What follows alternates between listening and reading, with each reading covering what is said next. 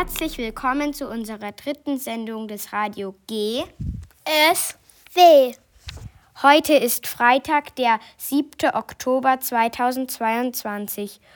Und das sind unsere Themen. Tag der deutschen Einheit, Herbstgedicht, der vielleicht jüngste Vulkan und wie immer zum Schluss der Witz der Woche. Es sprechen Anna, Ella und Leon, wir Kinder vom Radioteam.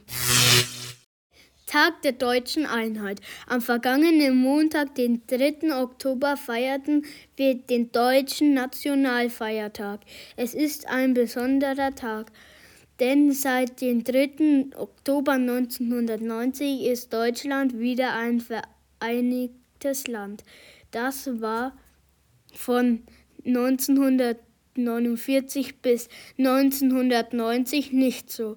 Im Osten war die DDR und, und im Westen die Bundesrepublik Deutschland. Die beiden Staaten waren durch eine Grenze getrennt. Diese Grenze wurde von der DDR scharf überwacht, so dass niemand der die DDR ohne weiteres verlassen konnte durch eine friedliche Revolution der Menschen in der DDR, die diese Grenze nicht mehr akzeptieren wollten, wurden die Machthaber der DDR dazu gezwungen, die Grenze zu öffnen. Am 9. November 1989 fiel als erstes die Mauer, die Ost- und Westberlin seit dem 13. August 1961 getrennt hatte. Am 3. Oktober 1990 wurde der sogenannte Einigungsvertrag damaligen Bundespräsidenten verkündet. Seitdem ist Deutschland wieder vereint. Der Wind von Josef Guckenmoos in Adem Frieden stief abgeschieden hinter einer Hecke der Wind. Da hat ihn die Spitzmaus, wie Spitzmäuse sind, ins Ohr gezwickt.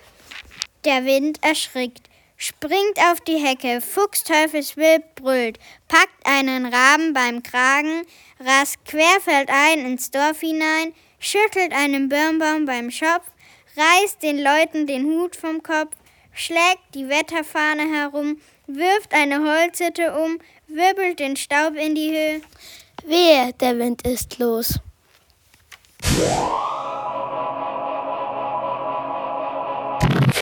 Oberfrankens dünnster Vulkan.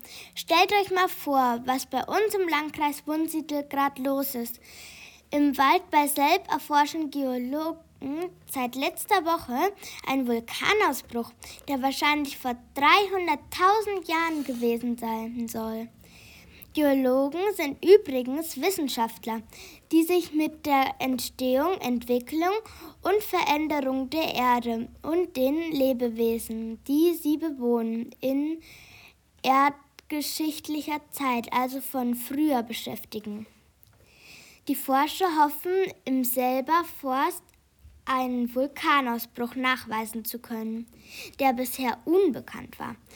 Wenn das stimmt und sich ihre Vermutungen bestätigen, dann handelt es sich bei Selb um einen sehr jungen Vulkanausbruch, der in der Steinzeit geschehen sein soll und nicht wie die anderen Ausbrüche in unserer Region vor Millionen Jahren mit Fotografien und geophysikalischen Messungen ins Erdinnere gelangen. Es ist den Forschern im selber Forst, den Vulkan ausfindig zu machen. Man bohrt in den letzten beiden Wochen nun tief in die Erde und zieht sogenannte Bohrkerne heraus. Ein Bohrkern ist wie eine lange Wurst aus Gestein.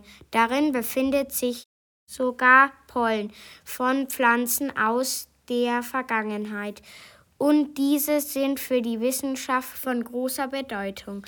So kann die Klimageschichte der Erde genau wiedergegeben werden. Das heißt, man kann die Pflanzen bestimmen, die es früher hier bei uns gab und, und unter welcher Bedingung sie hier bei unserem, uns gewachsen sind.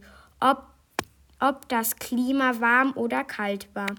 Die tiefsten Bohrungen sollen 70 Meter in die Erde gehen.